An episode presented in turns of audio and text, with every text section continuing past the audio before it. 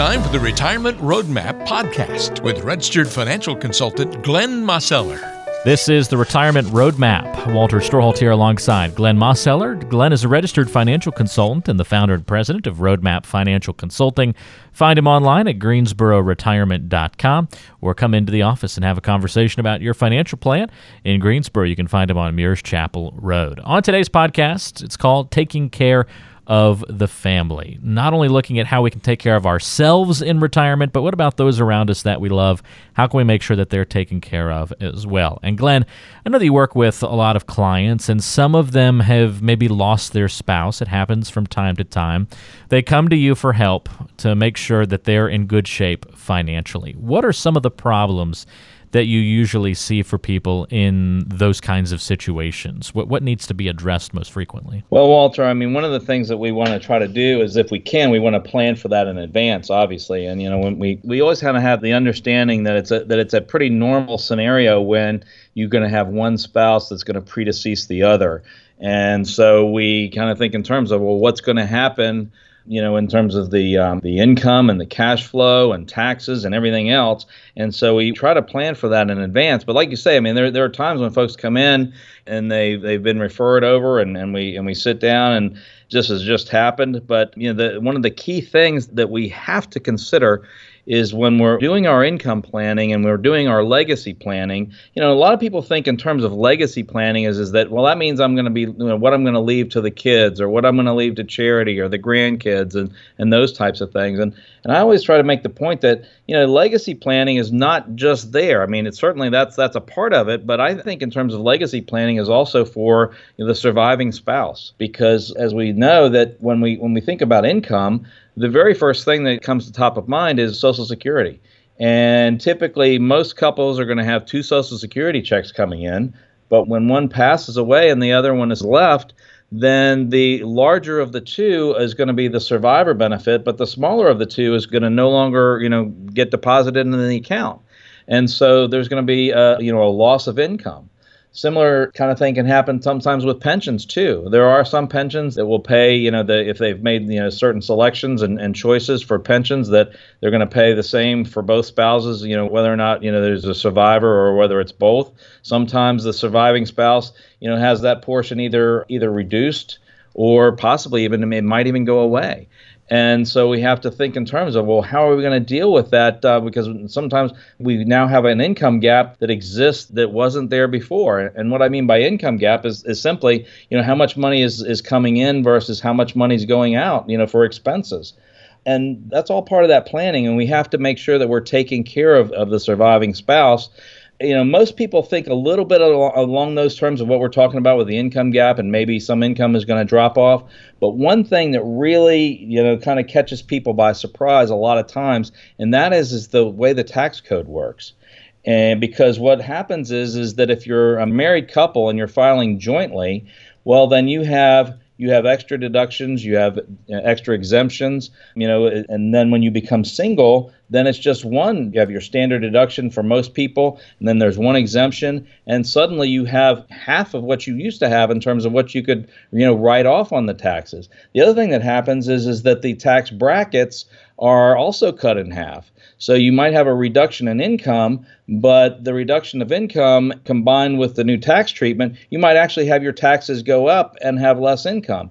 And that can be really devastating for folks. And that's something that a lot of people don't really plan for and they don't really think about. And that's a very key piece of the puzzle. So then we start to think, okay, well, what are we going to do? How are we going to plan for that? And like I say, it's very important to make sure that we make the right choices for Social Security planning purposes, as well as if there's pensions involved, we have to make sure we make the right choice there. And then we also have to look and see, does it make sense to carry on with life insurance? And sometimes that can be another piece of the puzzle that might not be just for the kids or grandkids. It might be for the surviving spouse to provide additional income sources for them, once they're left without their spouse. It's really key. I just pound the table with folks about let's make sure we have that income gap covered. And for different people, they're going to have different resources and we're going to cover it in different ways.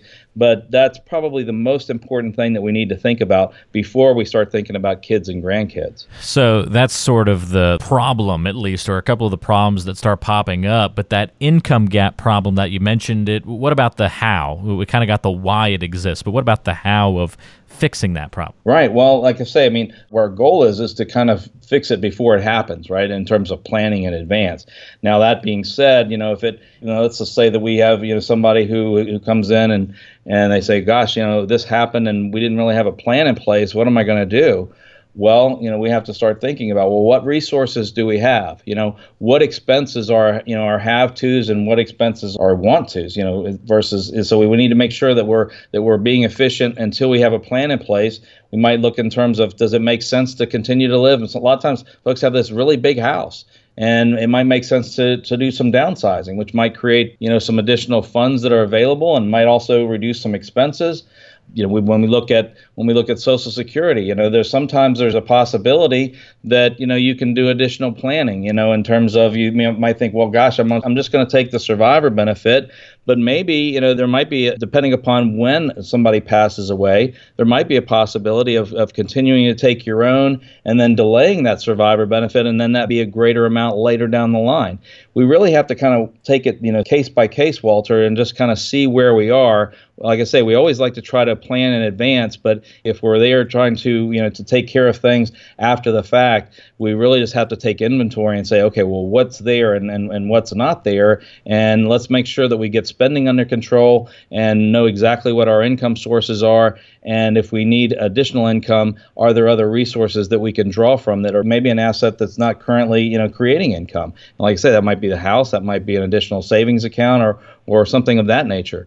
But we really got to make sure that we get everything under control early on, or else if you go too far down the line, you might end up spending a little too much money, and then it becomes more and more difficult the longer you go without fixing it. That pretty well covers at least some of the issues that go into making sure that the spouse is taken care of in the financial plan. But we're focusing on the entire family here, Glenn. So after the spouse is taken care of, we can move on to looking at the kids, or we can lump in the grandkids, I guess, into the discussion as well. Are there common mistakes that you see on that front, planning for that next generation or even two generations down the line? Well, yeah, that happens, Walter. And of course, part of our discovery process, and when we sit down with folks and we find out, what are your priorities in terms of, in leaving things to kids and grandkids? And, for some folks, that's a very important thing. They absolutely positively want to make sure that happens. And for others, it's not as important. And so we have to, look at it in the right context. But let's assume for the conversation now is we've got somebody who's really wanting to make sure that they pass things on to their kids or possibly grandkids. One of the main things we have to look at, Walter, is to determine what resources are we going to leave? A lot of times folks think in terms of, well, we're going to leave the house, or maybe there is a life insurance policy that we're going to leave, or maybe they've got a 401k or an IRA that has a large balance, and they don't feel like they're going to really draw that down as much, and they're going to have a lot of resources there left. One of the key pieces of that puzzle is to know what are going to be the tax ramifications of what you pass on, because some assets are going to be tax heavy, meaning that they've been tax deferred and they're going to be taxed as they come out of the account. And what comes to mind there is IRAs and 401ks. And then there's other resources and assets that have already had the taxes paid. Like say, for instance, the house, or maybe there's an after tax or a non-qualified account or a bank account that's there, or maybe life insurance proceeds or a life insurance policy. And we need to think in terms of, who are going to be the beneficiaries and what resources do we have? And when we start thinking of that, it's really more of a tax planning strategy than anything, Walter, because we have to make sure that we guard against making Uncle Sam one of our greatest heirs. And that can oftentimes happen, if the one asset is left to kids and grandkids that is really tax heavy in the future. And so we have to think in terms of, hey, maybe we should spend this account down and leave this other resource available. It all comes into the overall, holistic plan for that particular individual or that particular couple. And we really have to think in terms of tax consequences, not just now, but also in the future. And when I sit down with folks and we start talking about that, you know, I always ask the question, well, where do you think tax rates are going to go in the future?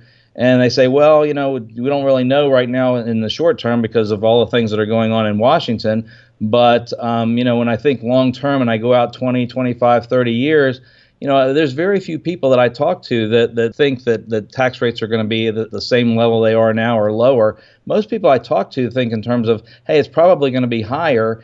And, you know, if that's the case, then obviously we want to think about what are we leaving behind, and we don't want to leave a tax bomb behind.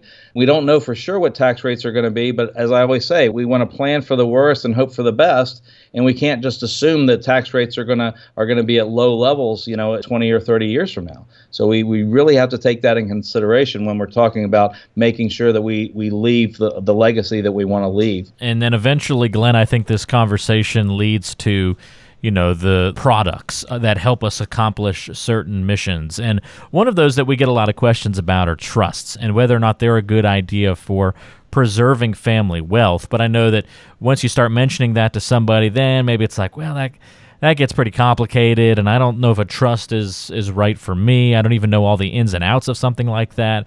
What's your take on whether or not trusts are a good road to go down for someone retiring and looking to take care of their family in the future? Well, first of all, you know, if you're going to do any trust work, I always suggest let's make sure that you're doing that work with an estate planning attorney and make sure that we get, you know, maybe one or two opinions about whether or not a trust is the right fit. I mean, there's a lot of folks out there in the marketplace that are, you know, that will tell you, well, everybody needs this or everybody needs that. And I'm really a big believer in that, you know, whether it be legal planning or financial planning, there's not really any such thing as a one size fits all. And everybody's situation is a little bit different. And, you know, as to whether or not a trust is the right fit, that's a conversation, obviously, for, like I say, for the estate planning attorney, and probably even better would be to have that conversation with your financial advisor along with the estate planning attorney to make sure that the right hand and the left hand knows what the other is doing, and to make sure that it's coordinated. So again, that we make sure everybody's on the same page and we don't end up having unintended consequences because one set of plans was made on one side and another set of plans was made on the other side. Does that make sense? Yeah, makes a lot of sense. So how do you help people kind of navigate through these conversations, Glenn? What's that meeting in your office? How often are people wanting to take this, you know, deeper look at how to take care of the family? Well, I mean, that's part of my basic discovery process, Walter. I mean, if we're going to do holistic planning with folks and make sure that their plan makes sense for them and their situation, we're not just looking at an account or two or, you know, or maybe just looking at a tax return. We need to look at everything in the context of the other and look how all the pieces fit together. And almost always, you know, there's going to be a strong opinion for folks about what they want to do in terms of legacy planning, or, you know, or what they're going to leave behind and how they're going to have their estate planned. And that has to be part, you know, from the get-go. Because if they have certain goals that they want to achieve, then we have to organize the short term and the medium term to also match the long term. We can't just think in terms of, well, we're going to only think in terms of the estate plan in isolation and then do an income plan over here, you know, differently than that, because we get into, well, what types of accounts are going to be left and what kind of accounts are going to be utilized now and what are the tax ramifications. All those things are going to interconnect and play off of each other, and we want to make sure that everything is a functioning, holistic plan that is making accommodations for the other. That long-term plan should fit in well with the short-term plan. And if we do that, then we know that we've got a real plan that can stand the test of time. Really important to make sure that you're addressing these different things and taking care of those around you. If you would like to set up a free consultation with Glenn and the team at Roadmap Financial Consulting in their office in Greensboro on Muirs Chapel Road, you can do that by going to GreensboroRetirement.com. Again, that's GreensboroRetirement.com.